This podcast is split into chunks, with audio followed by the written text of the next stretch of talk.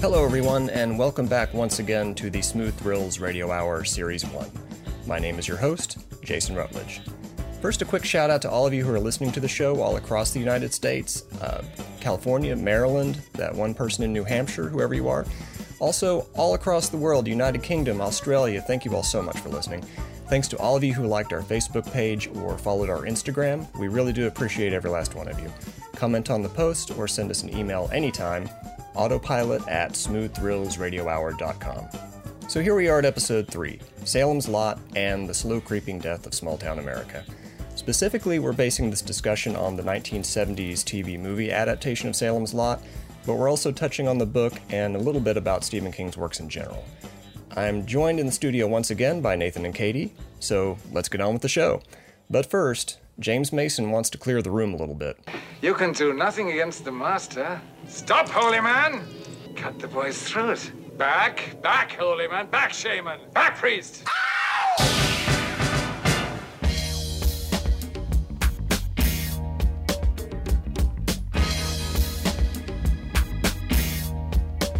But, uh, yeah, you didn't want you didn't want to do the Three Stooges greeting. No, No, you we're seemed gonna very heartbroken I, I over was a that. little. No, I- I I've wanna get gotten over into it. It some- could be heartburn. but- Something more along the lines of Welcome back to the Smooth Heroes Radio Hour, coming to you from the glorious man butt of Old East Dallas. In this episode, Salem's Lot. We're all very excited. I can tell. I'm Yes. looking at Nathan. He's, he's excited as all get I'm out about this pensive. one. Pensive. Yeah. It does make you think. Things like, you know, why am I sitting through three hours of this all in one go? The podcast or the Either one. Well, in my case, it was three hours of the movie and 17 hours of the book. Wow. Yep. That's Yeah. dedication. I right did that there. all this week because I was like, at least this way, I will have maybe more to add. yeah Well, So- different perspective. When it Mm-hmm. was released as a TV movie in 1979, it was spread over two nights, November 11th and November 24th. They skipped a week. They had a bye week, so everybody could kind of catch their breath. yeah, Over, Take in what they watched. I don't know if they during did the that. but- Thanksgiving holiday. uh, So Yeah, That yeah. is a peculiar time to choose to do it. It is. The 70s were a peculiar time, just all the way around. Uh, it did become immensely popular. It's often cited along with um, Duel, which came out as a TV movie in the Yeah. 70s, and The Night Stalker, of course, which is Yeah. the gold standard of And the 70s night scare scrambler. movies. Yeah, yeah, yeah. I wish they'd go back to TV movies.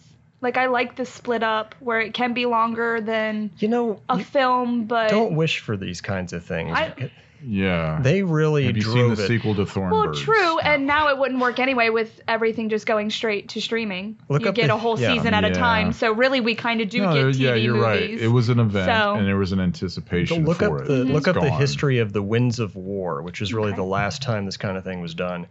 They spread that out over a fall and a spring release because it was 36 hours oh wow, Yeah, of this thing, and they really drove the TV movie straight into the ground after yeah. that. North and south. Before that and was south, yeah. a long, long. long Well, it's road. interesting that TV movies were even separate from television series because it's really kind of the same thing. Because then you have miniseries and things like Mm-hmm. that, where it is okay, you only know you're getting this finite amount of episodes. So, what is the difference between the TV movie and miniseries anyway? Yeah. Well, it's just a lot of it was adaptations of novels Mm-hmm. Sure. like Roots and Rich Roots. Man Poor Man. And this, I mean, yeah. Well, you get this, and this is called a TV movie. So- but then when The Stand came out, it was called a miniseries. no, it was this wasn't was a called a- miniseries. I'm pretty Oh, sure. okay. Yeah, that was the term that's kind of like lost to the ages. right? I was just Mm-hmm. Especially curious when as you get to the what DVD and yeah. it's cut together. well, they're It's not also two kind of parts. they're also kind of stuck with this in that you either do an hour and a half TV movie, or you do three hours, and you're stuck in that hour and a half chunk Mm-hmm. set. So they were kind of, well, we want to go, we want to be two hours, but we can't. We have to, we can't stop there. We have to keep on going and make this three hours long, which they may not have wanted to do. Mm-hmm. Uh, Paul Monash, the guy who wrote this thing, was even nominated for an Edgar Allan Poe Award just for attempting to adapt this thing into a three-hour TV movie. I, I don't know if he won or not. I'm not sure what he. I didn't look it up. Even- just being nominated is kind of awesome because you are taking a larger source material and for the most part did justice to it. It's not like it it didn't it wasn't railroaded. It was decent for what it was. ringing endorsement I Yeah. don't. I for mean, what it was. Well, you, the bare essentials are, Right. are covered. because there is a lot in the original source material that could be left out. And I mean, you could have Right. done A King novel? five Are you parts serious? of it, yeah, instead of two parts, just to cover everything. Mm-hmm. to yeah. take that amount and do it in just three hours, he did a good job with that. Yeah, and you get to see Fred Willard in trunks. So, you do silk ones, Yeah. as a matter of fact. Yeah. So that's that's what an hour right there if you want it. I'm sure in the book there was an entire chapter dedicated to the shorts. I haven't read Nope. the book in Nope. ages. nope. Just listen It wasn't- to it. Nope. This is Tobey Hooper got the chance to direct this one. Toby, Tobey. It's Toby. Toby. Oh, okay. It's just Toby. I've heard it also pronounced Tobe. Yeah. And for like the majority of my life, I've always said Tobe Hooper. And then one day they're like, no, it's Toby. And I was like, oh my God. yeah. So there's a huge cast in this movie. Elijah Cook Jr. Well, Yeah. I don't know why I mentioned him first, but yeah. you got to have Elijah Cook Jr. show up. He's Maltese Falcon, right? Isn't he in that? not. No, I don't think so. He was in House on Haunted Hill. He, was in House on Haunted Hill. Maltese Falcon. Thank you very much. You He owe me was in the seven Maltese Plays Falcon. dollars. Wilmer Cook Yeah. Well, good for him. He's also in Blackula and Rosemary's Baby. and Messiah of Evil if you want his other horror credits. Messiah of Evil. Oh boy. Yeah. Yes. Um, yeah. You have James Mason, who is great in everything, who James is Mason. who can be threatening with every word he says, Yeah. whether it's good evening or coffee, tea, like just, the, just attacking you right. in every way. I'm not so sure David Soul was the best choice for this one, though. I know they wanted to get, you know, your popular hunky 70s blonde guy Yeah. into there, but He was definitely in vogue at the time. he was, but they they couldn't have gotten anybody else to do that. He just doesn't really do much. They also had no chemistry whatsoever. No. I mean, Eric thought the Estrada would have been a better Casting choice, was very off. I felt. I mean, what between him and Bonnie, Bonnie Bedelia? Bedelia.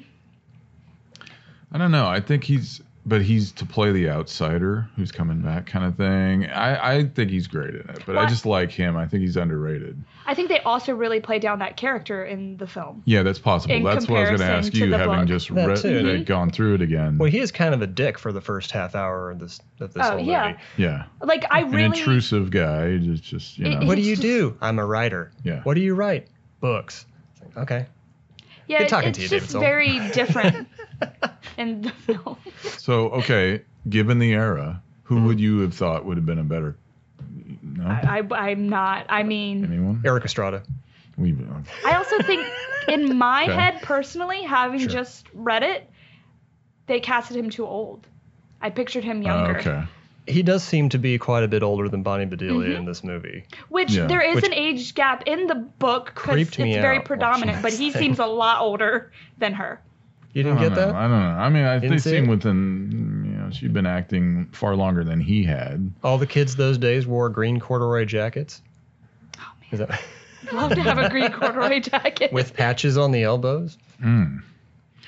I don't know. I It, just it was the bee's knees. Do they man. ever say how old he's supposed to be? No, In in uh, either? no, I don't think they, so. Ah, Okay. they don't. He's been a successful writer for some time. Right. We understand And that. even when he visits his teacher, I don't think they even talk about at what No. Mm-hmm. point he was in school or any of that. if he was in school, Well, he was. Why- well, he was in the Same. book. I don't know if they ever really acknowledge that in the film because he quit like college level school. Hmm. early on we get our first appearance of the Marsden House, if I'm pronouncing that correctly. Marsden. House. Did it? Does it look a hell of a lot like the Psycho House, or is that just me? I thought it was built it's to have that definitely got. resemblance. I don't know if it was designed for that or you know chosen for that purpose, but it does have that foreboding. I mean, it's a house on haunted hill kind of vibe. Yeah. Yeah, and the nothing color like a tone, house, 'cause, nothing like, like, the even house in that though- movie, but Psycho is black and white. Yeah. The house, The house- still has that tonal. Well, the house Yeah. in this movie is black and white. Exactly. I Yeah. never see it. I don't, I'm not sure that was an accident. I mean, in every No. other aspect, the art direction was spot on. So I had to think this was done intentionally, Intentionally. to look this way. yes, I would agree with that definitely. probably to ev- evoke that feeling because you know you, you're used to seeing Mhm. it a certain way. One thing we get in this movie, which is something that I think Stephen King and Disney have in common, follow me here. So, and it's, this was a first, really, for TV movies, was that we get child victims. This was not something that was done. This was a big no-no throughout TV movies until this one. Those are the first victims we get in this thing are these kids. Victimizing children has been a theme for most of Disney's movies also. I mean, separation of the kids from the parents is an ongoing theme Yeah. throughout them. And that's what Bambi is about, Dumbo's about, Yeah. all of them. And I don't know if that's something King picked up on uh, intentionally or if this is something that I'm just imagining. Well, he but- just he writes children in situations in general, not even necessarily in a, a violence aspect. He just has a weird way of portraying children in books. And I don't even mean necessarily just them themselves, but like the one scene in it Mhm. that's always talked about when the book is talked about. And there's even like some weird mentions in the Salem's Lot book. And it's like, you okay? Like, why do you Oh. always go this way when writing children? Mm. So, whether it be violence or anything sexual in nature, things like that, he always portrays children in lights that we normally wouldn't see them in. So definitely unique in his portrayal. We'll go with we that. could say that. Okay. You could say that. Okay. That's fair enough. I just thought it was really strange that, you know, he not only are the kids the first victims, they're the first recruits, really, because Yeah. the adults didn't start getting recruited as the Vampire Legion until a little bit later. But he, he gets the kids first. Yes, it's the same in the book. I was trying to remember if it was Specifically- the Yeah. same in the book. Specifically, these two irritating little kids, That's a the, good. the Kids. Glick kids. I don't. I have to think that they had to know what they were doing there exactly, and they had to know they were pushing, pushing an envelope as far as TV movies goes. Well, they do it very tastefully in the sense that you don't, other than seeing a body later, you don't see anything It's happen to them. bloodless. It's absolutely bloodless. right. hmm for I think the entire movie. I don't think there's a spot of blood in this thing When until the Danny- antlers thing happens at the end. Danny Glick, is that his name? Daniel? When he Uh, returns home, there is a smear of blood on his oh. forehead. Okay. But you Are don't you talking really about the first see, kid? Because I couldn't figure out how the first. Okay, the first kid gets abducted in the woods, right? You don't see or hear Right, it's anything just- from him. But when until, he shows up again, he's changed into pajamas. well, Who because put- how when- did he get changed into remember, pajamas? is pajamas? it Sh- Because he had, like, Striker? Striker? a- Did he? Straker. he takes him out of the body bag. Like in the book, you never see or hear anything from that kid until he shows up at actually Mark's window, not his brother's window. And in the, in the movie or Alright. TV movie, they actually show him taking him out of the body bag and things like that. And then he shows up. So the vampire put him in pajamas. Um, well, the the helper. I just really want to know where the pajamas came from. Is the thing I'm getting at. Well, there's This even is- a bit in the book where they talk about finding his clothes and shoes in the basement of the Marston house. Oh, okay. and he goes to the pol- well not the police but lawrence about it and he's like don't worry about it because he's not supposed to cause anything for uh, mr Sh- Sh- starker stark Stryker. striker striker i don't know why i can't remember that but uh, Starkers? so it is interesting that you see Well, that's what we're getting to. He was Starkers, and they found the. and then they clothes, put and then- pajamas yeah, there we but go. it's interesting that they showed that in the the tv movie because they don't talk about that in the book there's just his clothes in the basement and then when he shows up at the window he's dressed I see. If only the TV movie audience back in the '70s had had that plot hole filled in for them. You're welcome. They weren't as They would've been demanding, I suppose. Haunted for years as Well, I that's- have been. that's what I was saying. Where it's weird the things they chose to put in the TV film and the things to keep out. It's just weird the little things that it's like okay, I hadn't read the book in like 25 years. when I Yeah. first read it in not college. I- missing much. Really? I'm not a big fan of his writing. I think he's amazing at story building and he makes some amazing characters, but his writing style is not my cup of tea at Ah. all. And I love the TV movies that are based on his work, but his books are too dense. Well, is that why there's been so many adaptations? Because everybody looks at these books and thinks, I could have done better with this material. Well, if you if you think about it, you have your people who are undying supporters of King, Right. or eh, I could take it or leave it. You never have somebody like, well, no, or they just don't like it. You don't have the people who are like, it's whatever. So It's they're not either- they're not mortal. I'm sorry. Go ahead. but it's usually one way or the other. You Okay. Mm-hmm. don't have the in between. But Right. I do think he is amazing at creating stories. Yeah. I just don't think he could write his way out of a paper bag, which clearly I'm not right because he's made a whole You've just given him an career on idea it. for a And novel. to be fair, we Writing don't your way know- out of an yeah. actual and I'm paper sure bag. He's for actually been in a episode circumstance where he's had a two, paper I'm gonna bag get around him. torn into about this. But I can, I, I'm not a fan of his writing. Well, that's I've fair. I mean, I've you don't tried have over to be the a years fan of everybody, you know. to to read Yeah. his stuff, but this is the first thing I've ever started and completed because usually by the first couple of chapters I'm like I I just can't. Yeah. And it isn't anything about the story, I just don't like his writing. So I was a bit of an odd duck. Still am. But, you know, elementary school, I used to read a lot of Stephen King. Mm-hmm. And that's the last time I read this book. Hmm. Um, but I don't know. I've not revisited a lot of his stuff since. I don't know if I'd feel the same way about it. But at the time, I loved it. But in a way, everything for me is always movie associated. So it was in a, Mm-hmm. Well, it was and that's a what movie got me tie-in into because- him. Mm-hmm. Even though it was the source material for the movie, I was like, I got to read this. And, And then- maybe I bit off more than I could chew because in middle school, the first thing I tried to read was The Stand because I watched Oh, the it's a bit miniseries. daunting, yeah, and it yeah, yeah. was. Wow. And um, and it's like I told him off this. I try to read his stuff and remember that this is set in 1975, but there Yeah. are things that it's like it's just too problematic. Like I know times were different, but at the same time, it's like I don't want to have to trudge through homophobic slurs or extreme I've not read that misogyny one. or Is that things like that. So it, I, for me, it makes it difficult. And even even if I grew up reading his stuff, I didn't grow up in 1975, Right. so I still would have had that disconnect in in time. Well, yeah, and even then it was glaring. I remember Mm-hmm. just being some of the characters in various novels would shock you, and, and but that yeah, that was his Hmm. approach to that character. But yeah, I don't know how I'd feel about it now. I struggled. Um, yeah, One thing that does come up a lot in his stories, and especially in it most recently, is this notion of the evil place, which is the clip we're going to see now. Kind of demonstrates what I'm talking about. Jason, do you believe a thing can be inherently evil?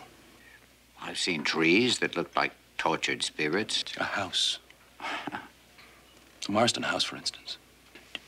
Can it be evil in its stone foundations, in its wooden beams, in the glass of its windows, in the plaster of its ceilings?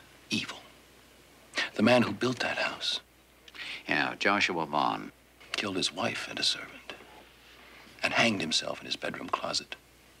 Hughie Marston's sister and wife died mysteriously.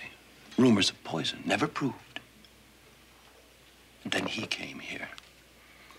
And the young boys in the area started to disappear. Well, two of them, to be fair.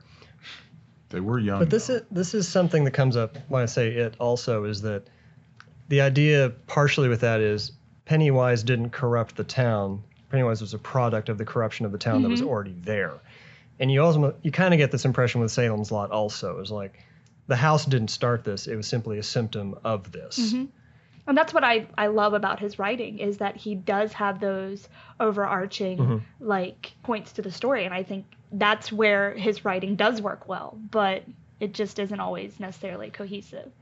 Yeah, but the, the the evil place thing is also a theme that I'm, I would say David Lynch even touched Hmm. on in Blue Velvet, which is we have this facade that has been constructed. Everybody knows these terrible things are happening. right.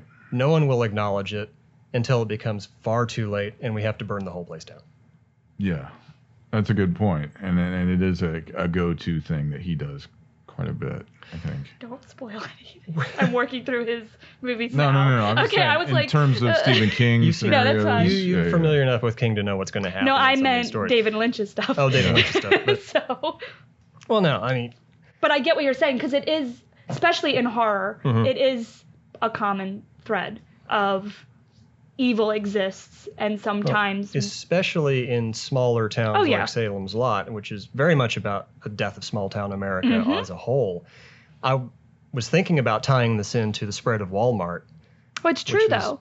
Didn't come to Maine until 1991, so I'm not h- sure how Right. that factored into how Salem's Lot was written. But you certainly had the same things that happened. You have this presence that comes into a town and just devours it from the inside out. And even Much in the with same way singular that- characters in that, like the guy who runs the We're not moving, getting Walmart as a sponsor either, by the way. I'm more than okay with that. Damn it. but uh, even with the character of um, the man who uh, runs the moving company, like specifically in the book, they talk about him basically having the monopoly on moving and how he has become this millionaire because of it, and it's just he he has no competition there. So even within smaller characters, not necessarily the evil characters in the story, it still shows that corruption, for Sure. lack of a better word. Well, they touch on this also in this thing. You have Crockett, our real estate guy, played in a, Sonny Oh. Crockett? See, a that's who I was. Mm-hmm. glorious pair of red uh, silk pajamas, undershorts by Fred Willard. That is who who's- I was talking He's an about. absolute tool throughout this entire movie. I mean, And he utilizes that tool and it gets him in trouble. which is they're not who has the affair in the book, which I thought was Oh. really interesting. it's him and the George he- Dazunda character? Never mind. Anyway, uh, but anyway, Fred Willard Crockett is entirely manipulated by money completely throughout this entire thing. yeah, that's true. Hook, line, and sinker. Well, he's not, dragged in. that's not well, I all he's mean, manipulated he's who by. turns the blind eye in the book when they come to him and say, "We found these clothes, and Mm-hmm. they were the clothes that the kid who's missing was last seen in." He's like, mm, "Not my problem," because he knows if he causes issues, there's name changes of characters Mm-hmm. from the book to the film, which I'm glad I did it so close because I probably wouldn't have caught that.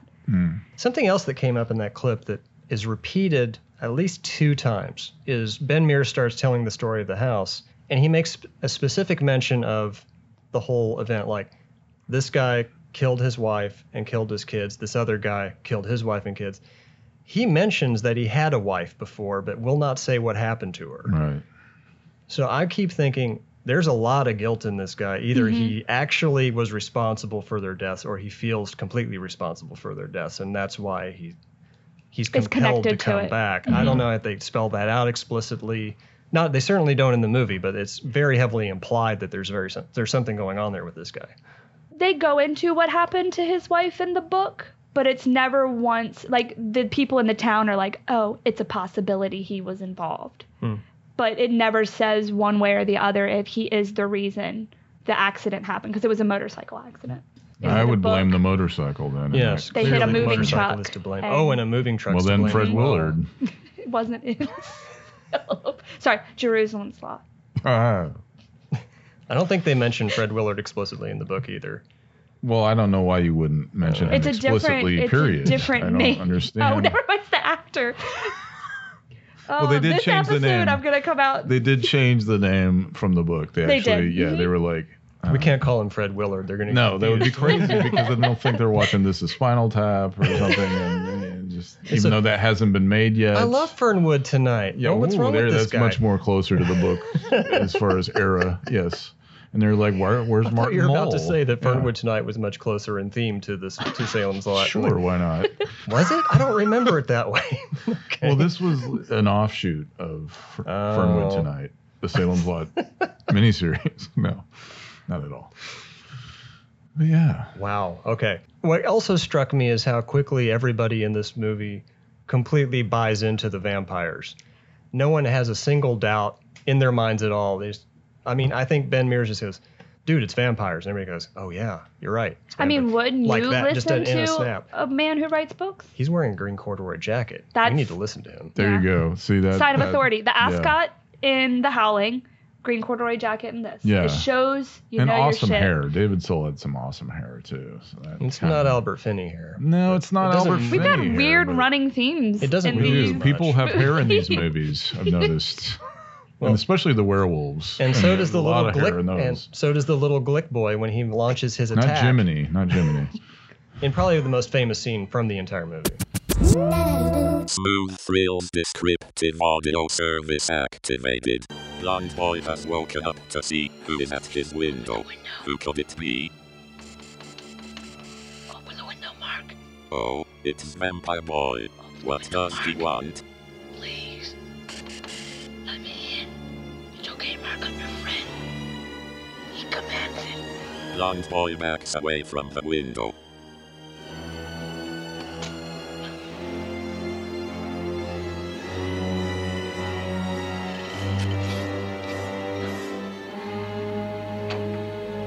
He pulls a toy cross from his silly model set. Blind boy is approaching the window. It is very suspenseful. I wish you could see this.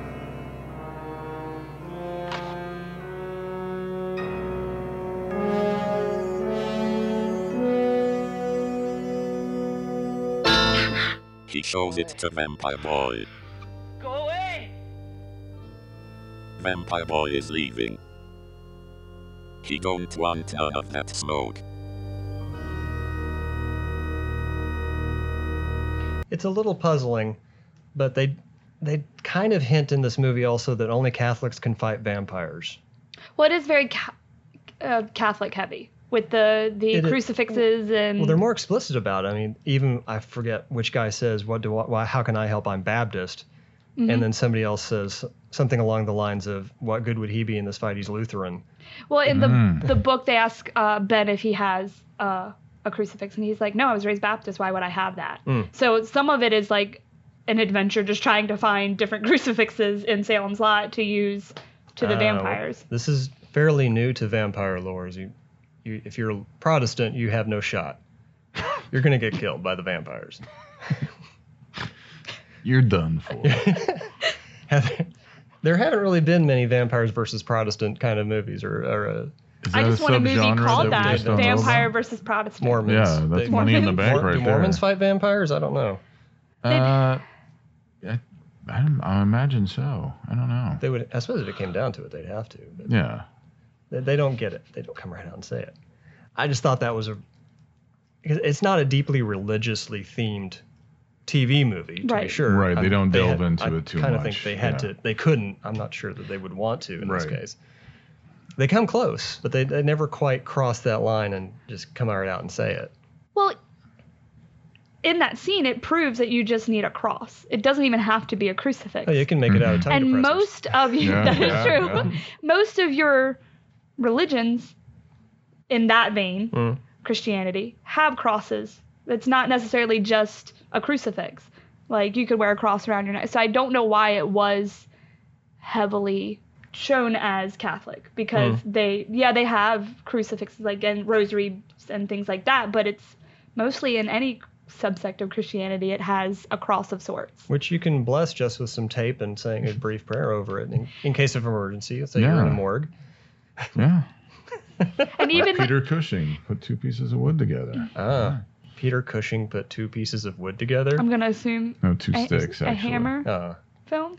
Well, it's in reference to Hammer, but Right. it's actually from another movie. Oh, where okay. the It's from Star character Wars. Alludes to that. No, not at all. But anyway, um, If you're gonna make references, you I have know to I let us derailed comment the on train, them. and I thought we were talking about Jean Claude Van Damme, hence the derailed reference right there. what? Wait. Or it could have been Burt Lancaster, the train. Anyway, and go ahead. Oh my god. And we were. I don't know. Well, I don't, I don't, We were talking about whether or not it was going to be heavy on religion. oh right, yeah. Or they could even delve into that. That's Mm. what you were saying. Yeah. Is it a matter of could or they wouldn't want to? Yeah, I don't probably think they wouldn't want would. to, I, I'm, I can't imagine the TV studio would be all that eager to dive into. 'cause you're dealing with Religiously themed markets. TV and- movies. True, when you wanna make it turning more off accessible populace, and you things don't like wanna do that. And as we yeah. said, this was this aired the second part of this aired Thanksgiving, pretty much. So I, I don't know. they dare not go that far. Maybe if there's a remake, which I there wouldn't was a mind. remake. Well, Yeah, was with there. Rob Lowe. and- yeah. Oh, that's why I missed it. It was, Okay. yeah, it was on, it was on TNT. uh, It was like Oh, again. 2004 maybe. I don't know. But of course, Rob Lowe was in the stand, so that was Mm. his connection That to was on King The Stand. before. But yeah, I I didn't watch. With it. 2004. Yep, Yep. I didn't know that. Seven dollars you owe me. Wow. Remember when you bet me seven dollars? No, I don't- I don't remember that at Oh, all. and Donald Sutherland. Yeah, that's yeah. I should have watched this one instead. Wow, it is available. You can still seek it out. I might do that. So James Mason, who owns the greatest antique Yes. store in any small town. If I owned an antique store that looked like this, I think I'd call it Friday the Thirteenth, the series, the antique store. Yes, I love that show. yeah, It's it's quite amazing. He he kills throughout this entire movie, and he really didn't need to do this movie. There's no reason why he had. He, there was a lot of movies he didn't need to do. Well, but he yeah, did that's them, true. To be fair, but uh, this was a higher profile project for him at the time. I think. Hmm. What I mean, did- what this did was he- a big deal. what had he done just before this? I can't re- can't recall. It was, what did, I'm Right going- before this? Well, Yeah. one of my favorite movies he did in the 70s is not considered one of his greatest, but uh, the Charles Bronson film Cold Sweat. He's pretty amazing in that. And He did a, absolutely he's love been in that. a lot of TV movies. Yeah. A yeah, lot. Stop, holy man. I would I w- haven't seen that, but I would think James Mason and Bronson to be a, an odd matchup. He's it. It is, but it, it's a it's a good film. Man, Directed by Dingo. Terrence Young. Oh, that's why we don't want to. I don't Huh? want to think about. I just like the Mandingo. title. Cold Uh, sweat. I don't know if you'd like the movie though. Hmm. No, James Mason's excellent in this, and of course he gives it quite the weight of credibility that the film needs. Needed, yeah. Yeah. It wasn't coming from David Soul. Although, also Ed Flanders, who doesn't get enough attention, I love him in it, and he has a he brings a great weight to it as well. One of William Peter Blatty's favorite actors to work with in the Ninth Configuration and I Exorcist need Three. to see Yeah, Knife yeah. configuration. Yeah. Um, but yeah, he's great. I don't know. I love David Soul in this. Uh, I- I, I feel like I got to defend the guy. Uh, maybe so. I don't know. Yeah. Have you not seen Pentathlon with Dolph Lundgren? No. Okay. Well, we'll talk later then. Oh my He God. gives an off the rails performance. It's pretty damn good. Not the restraint he shows here in No, Salem's no, Lot. no, no, no. No restraint in that one. Okay. Well, No. We'll look forward to it. So the Marsden House itself, I thought was amazing. It has the most well lit cellar of any house I've ever seen. Yeah. With A dogs huge hanging seller. in antlers and you know, all that The kinda- inside of the house itself is astonishingly well done. Yes. They really went out of their way and blew that one away. It looks fantastic. It's almost another character in the movie. It's a shame we don't get to see the inside of this thing until More the of last it. Yeah. 30 minutes or 20 minutes or so of this whole thing. That that might be what you were talking about. We would have liked to have seen those abductions where they take them to the house or anything like that. Earlier in the film, you get a lot more. It does feel like most of the action in this movie takes place someplace besides where the movie is looking. at Yeah. any Yeah, given it is a time. lot off screen, but that Yeah. could be back to budget thing. Or It is just a TV couldn't do movie. it? budget and the time. Like I know that Like there Morris were Day? I know Yes, more that stay there with time. were Yes, that's um, exactly what she was Sorry. talking about. gory movies out and all then, but for Sure. a TV movie, I feel like it probably needed to be more reserved. And I could be completely wrong in that, but was the Savage Bees all that gory? I don't recall. No. No? Uh, or what was the. trying to think of what else was done in the late '70s on TV movie, TV scare movies specifically. Well, ants, you know, yeah. you like your tarantula, bug the deadly movies? cargo. Mm. What was the ski lift one? Death on a ski lift or what a something like that. I nice don't title. remember.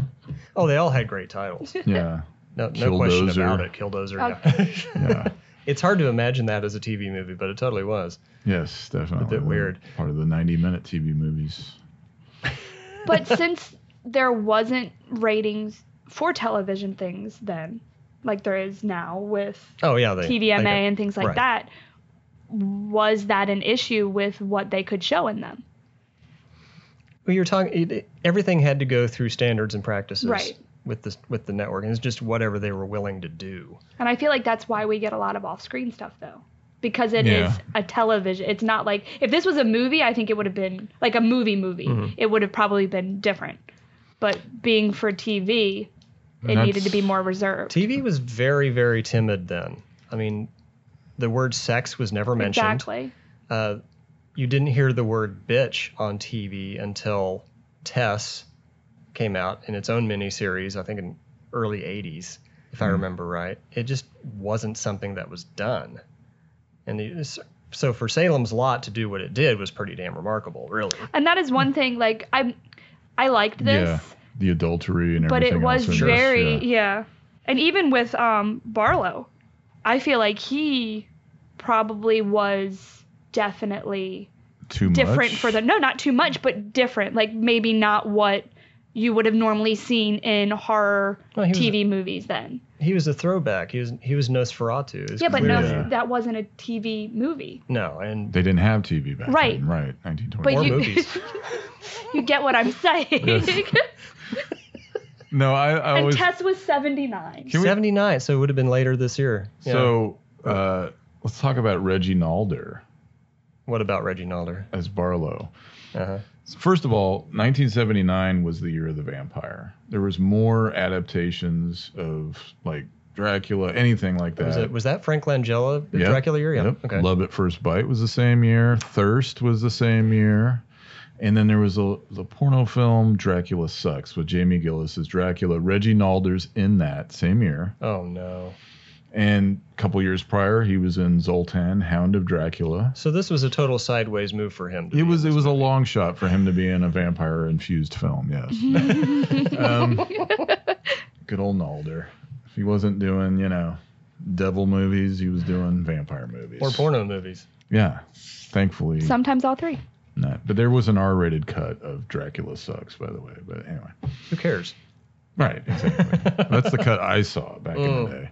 Didn't Salem's Lot? Didn't this get a theatrical release? It in a did different version? European. Oh, Europe. Was it, It only was- here in Europe? Yeah, but for the longest time, that was the only version that was available in the states because that was the one that was on home video. Oh. And then and when like early '90s, they put out the two tape full presentation and Laserdisc as well.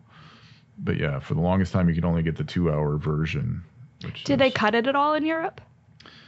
I'm only curious because I know that they were so stringent on things because Yeah, of like the there's- video nasties and all of that. Well, no. I mean, they wouldn't have had really. I mean, it's not competition graphic, there, but you know. some of the But stuff in- that they in chose to put on that list fact- didn't need to be on right. it. ev- yeah, certainly.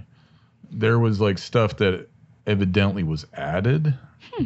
but I honestly to this day I don't I don't know that I've seen the difference Right. in the version. As like as far as like So is gore or the steel book anything. from Best Buy the regular? that's version? the three hour cut, Yeah. but that's what Warner Brothers puts out now, and they Okay. put it out on DVD.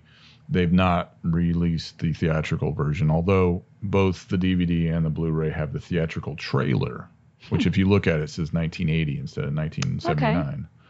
That would make So, sense, c- yeah. considering how late this thing came out in 1979. Right. Yeah. So that was the market over there because I, gu- I don't think it ever, it maybe later on played in television markets overseas, but it went theatrical. I was- It's surprising that they even bothered releasing it overseas in a way, because I don't know how well a European audience would even relate to something like this. This is something that came up when I, I read the book in college as a part of a class, and we had a lot of European students also in that class. And we would go into talking about, yes, death of small town America, and we get into ghost towns, and they would just look completely confused. Which is so funny there's- because they there's- have small townships and things like that Yes, but- there. They never abandon any of them, though. The concept of simply burning your town to the ground and walking away True. just doesn't happen True. in, especially in places like Italy. They they will stay someplace forever. The idea of a ghost town is a foreign concept. That is true. Well, the other thing too is the reason why it would have gone theatrical is that following year was Stanley Kubrick's The Shining, 1980. Yeah. So push King's So yeah, stuff I mean, more. Mm-hmm. Carrie was Oh. a huge success prior to that anyway. Where They had a lot of nudity though, so Yeah. Well, yeah, that but goes I a mean, long way. But so it makes sense that it would have been out there because that's Was- the explosion of King was really 80, I would think. with 80. this and The Firestarter, I Shining. think, Firestarter was was 84. Before. Was Carrie a TV movie or a movie movie? It was a theater. was a it was theatrical okay, movie. that's what I thought, but I theatrical. wasn't sure because when you mentioned the nudity It thing, I was, was like, later remade wait as a a minute. TV Mm-hmm. movie and, And has remade since again as a been- yeah. theatrical. So Bonnie Bedelia, this is one of the earliest things I think she was in. This is before Heart Like a Wheel, wasn't it? Yeah, Heart Like a Wheel was 83, but she'd been on Then Came Bronson, the Michael Parks, the pilot movie, which was like 69. Wow.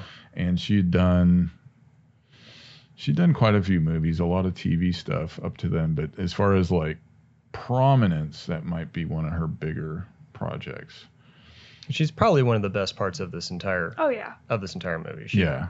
was clearly destined to do better things. And you could see where Than you this. could you could kind of fall for her. I mean, you know, she's especially if you're an older gent. Ben Mears' whole relationship with Susan in this TV movie. I thought you were going to say seemed- Sears because you were going on the Sears? Cordery. Ooh, that's a good one. but I don't quite get where where he was in this relationship because she, she gets abducted, and he makes zero attempt to rescue her at all. In this Till movie. the ending. No, he didn't even try then. The thing is, is they really I don't remember him looking for her that hard. well he in finds her. At the very end of the movie, they she well yeah tracks because they him changed down. that all completely Kinda, yeah, that's true. because she found him. Yeah, she Where says in the that, book "I found you." they specifically go back Mhm. to kill her, and it makes me mad that one character that's not even in the movie that's in the book that I would have loved to have seen his death scene in a movie, and that's where he falls because the steps Yeah. were taken away and he falls down into the knives that are through the like I would have liked to have seen that. They Mm. kind of recreated it with the one character, but it's not it doesn't. the that's same. not the same now. So, but this is the bit where you supposedly we let's talk a little bit about how these clips are titled um, for the listening audience. This one's called S- Salem's Lot Fuck Susan. yeah this is his this as far as I can tell is as close as he got to trying to rescue the new love of his life in Salem's What's Lot. it been? Two weeks?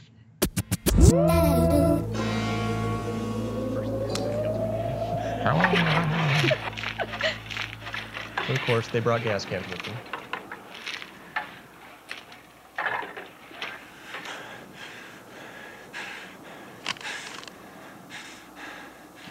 Missed the house completely. This car's really Wait for close. it.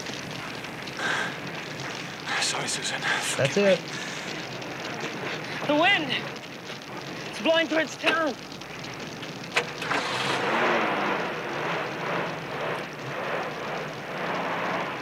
Can we also talk That's about? that's the that is the rescue attempt to get Susan. It I was a also- bold attempt. I also love how he runs Perhaps off with a the little fire boy. will scare her out of the house.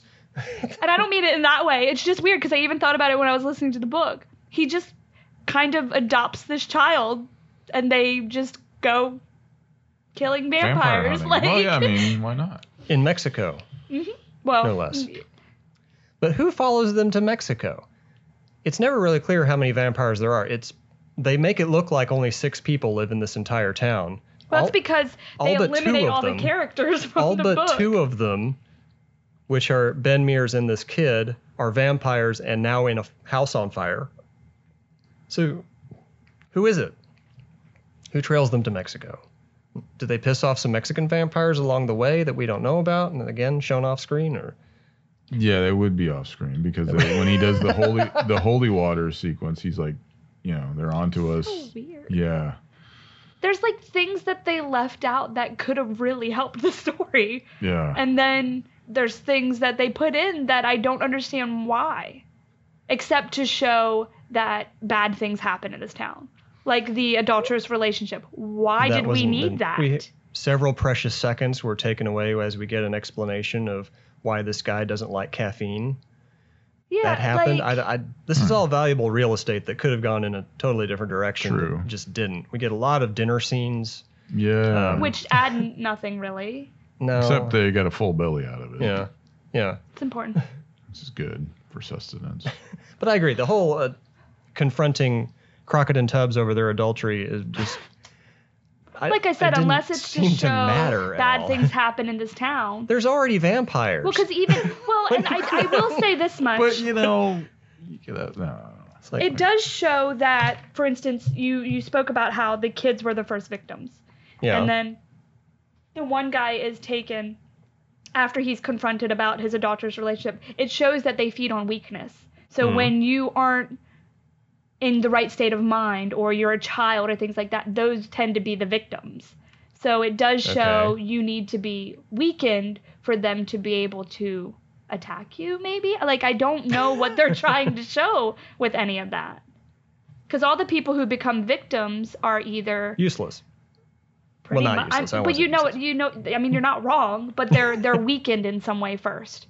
So like when the boy's mother Mhm. becomes a victim, it's she's so grief stricken that she just can't even function. Like it's it's like they have to be broken down before they can be turned. No Nothing? resistance. You got nothing on that? No, I mean, it's you know, That's the only thing I can think of to show some of these situations. because like even in the book you've got the young married couple who got pregnant too soon and she she's so miserable because he's always at work and then they turn the baby They- which the baby is weak and then she is then in turn abused and raped by her husband because he thinks she killed the baby and then they're turned because they're grief stricken and all of that so it's like just a slow representation of all of this bad thing happening weaken them for them to be fed on But that I could also be an suppose. infatuation. Yeah, it too. could be, too. Yeah. I don't imagine they get vampires would get all that infatuated with Fred Willard. I'm, I'm not a knock against Fred. I don't Willard, know. well and they don't ever really Looked like talk Barlow got to him. they don't ever really talk about them feeding either it's just turning Yeah, people into vampires That's true. But they have to in order to. I mean, you're continue- right yeah. in But- regular but they- but vampire they- it's lore, weird that but they don't, go into ever it. really Yeah, yeah, broach yeah. that. Because I remember even with the movie, it's almost like the one son is taken to be fed on, and then the other son is turned because that's in turn what causes him to die. Is he has the whatever anemia but because pernicious he's- anemia. anemia, because he I think has is what been they called it. bitten, which then is why he turns into a vampire. But then you find out that the other kid has been turned too. But I remember thinking, oh well, maybe they just took him to feed on him and then returned the other kid to do his work, basically.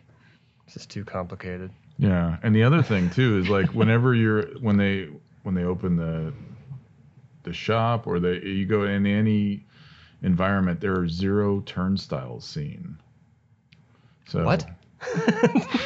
So for I- turning, you would see? think a town like Salem's Oh, Lot would want to God. have some turnstiles You're gonna put be in. fun.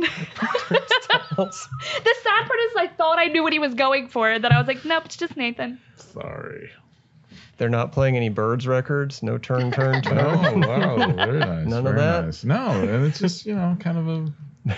You would think that would be the go-to thing there It's in all Jerusalem's subtext. Lot. But if you if you look at King's work in general, I'm gonna put this back on topic. If you if you uh, we were off topic. of I didn't think so. turnstiles. Is this the turnstile podcast? It might Yes. be. It might be. By the But, way, this uh, one's broken. Whatever Keep sells going. the most merch. That's it.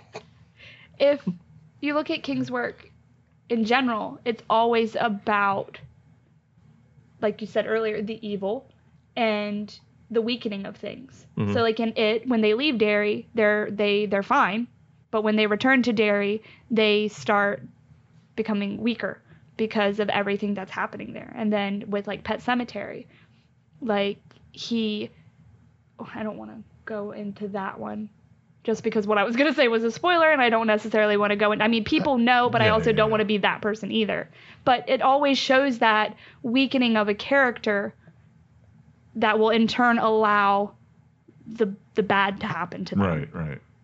Because if you're strong, It's a commonality. yeah, of because if you're themes, headstrong and yeah. all of that, you're not going to just be like, "Oh, please, just let me become a vampire or whatever." Right. You're and going- That's not who Mhm. they're going to go after anyway. You don't want Exactly. to victimize those people Hmm. because they're going to be a tough sell, as Mm-hmm. they would say. oh yeah, yeah. Well, this brings me back around to the whole Walmart thing, and well, King was always Which I've seen you there lately. Well, King would You always poke fun at go back to institutions. Walmart. He loved poking fun at institutions throughout his work. I can't imagine that this wasn't on his mind, that this weakening of small town America Mm-hmm. as, as a whole was a whole metaphor that they took on in Salem's Lot, possibly. It kind of makes sense to me. That's but- definitely something that would have been. Well, just small town in general, Consideration. they're probably easier to weaken anyway because they don't know the trials and tribulations of the big world. For I know that sounds so dismissive, but you get what I'm saying. Like people who tend to grow up in smaller towns tend to be more naive, tend to be more y- inward, you know. So it kind of shows it on that level as well. Oh, yeah. I could see that. Kind of fear based. We're never Yeah. leaving this place. Right, right, right. Stuck in. a I mean, rut it and literally we'll takes revel a in it. vampire infestation for them to leave. I mean, Well, now granted, he only came back one. because he had But gotten doesn't out. it always? Only the one kid got out, Well, remember? because, well, he, well, Nobody else survives this thing. Out of all this, Ben Mears rescues that one kid. well, I take Ben. But he had Mears great as a taste survivor in as like well. Universal Monsters, and he was a cool kid. They Oh, well, really yeah, don't I expound would- upon that as much in the movie as they do in the comic. I mean, the the book. I wish Really? there was a Salem's Lot comic. Well, they yeah, they took deliberate like care to get like the same type of model kits, evidently. Mm-hmm. And I liked that. That but it's we're the in the- only yeah. nod you get to it, the posters on the wall and Yeah, things like yeah, that. yeah. Whereas in the book, Mark goes to them going, This is vampires. Like separately from Ben and Jason knowing it it's Jason, right? Yes. The, the, okay. Knowing The it's old teacher guy, vampires. yeah. Because the teacher even says, Well, somebody's well read. Like he acknowledges, like, oh wow, you know your stuff. Ah. Because in the book, both of the Glick boys are going to his house to see his Universal Monster stuff. Whereas they have to hide it because they're not allowed to see scary stuff, so they're going to see his train set. And like that's why they're even going to Mark's house, not to rehearse some school play thing. yeah.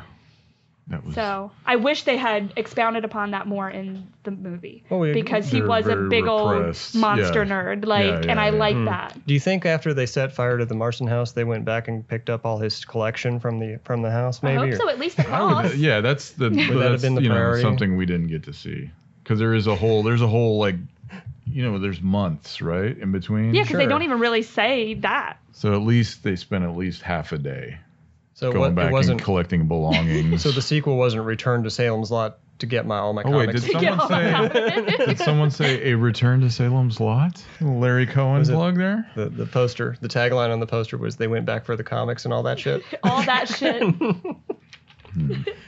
It would have Uh-huh. been a very different movie. You gotta How much It would have do been. they it ever is it is say- a very different movie just in general. Do they ever say the time between when they leave and when Susan shows up? Because I think the only timestamp No. we get in it is this is two years before. Because the opening scene is them I getting the thought holy it did, water. But I could be totally wrong. I want to say it said like a few months later or something. But I, I mean, I, I don't know. Not that I remember. No. Yeah, Or you just 'Cause take we- it and we you're start- like, oh, okay, this takes place much Mm-hmm. later. we start the movie in Mexico and then it flashes back. And it says two years prior. so he couldn't have been hanging out in Salem's Lot for two years. So I would That's think that- just it. But I'm thinking he's going from Like, community to community. Mears and ends comes- up there. Now Ben Mears comes back to town, and in a matter of a few hours, the whole place is on fire and they're full of vampires. Which that is funny because in the book it is probably over the course, I would say, at most a month. Where it is very close knit in the movie. Mm, very. He he shows up, he picks up Bonnie Bedelia. Three days later, the whole place is on fire. Right. It's a remarkable turn of events for for Salem's Lot, Yeah. I think. But hey, So he's the real fire starter, is what you're trying Yes. to say. Ben Mears is the actual villain of this entire movie. None of this would have happened. That had it actually not been is for a him. good perspective, though, because think about it. He kind of is. He ruins it for everybody. if everybody had just become vampires, it would have just been a little vampire town. We're just because it's keeping it never really simple. shown that they're looking No. town. to go outside of it. The Right. Chamber of It al- Commerce is going to put that Damn on the that brochures. yeah. Mears kid coming I back mean, and just uh, wrecking the Come shit see for America's Little everybody. Vampire Town. Yeah. And I always mess up his name, but Straker. Straker. Why do Straker? Straker. Always he uses Stripper. the word. We have chosen to retire here. We have chosen to retire here. Like, and it's like maybe they just wanted like a little vampire community, because it Yeah. didn't really seem like they were gonna go outside of it. Right. Well, it's like a little, yeah. So they just want to run their little furniture shop, get the tourists to come in, and then that's it. So I was right from the beginning. Ben Mears is a dick. Yep. That's a good enough stopping point for me. How about you guys?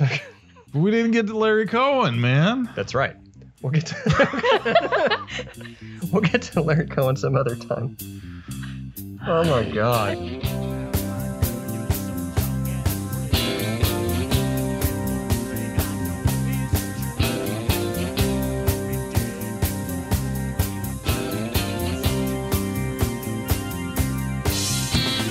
That's it. The show is over. Thank you for listening. The Smooth Thrills Radio Hour is a production of Ghostcraft and is recorded live in Dallas, Texas. Please email your questions and comments to autopilot at smooththrillsradiohour.com. Enjoy the rest of your day.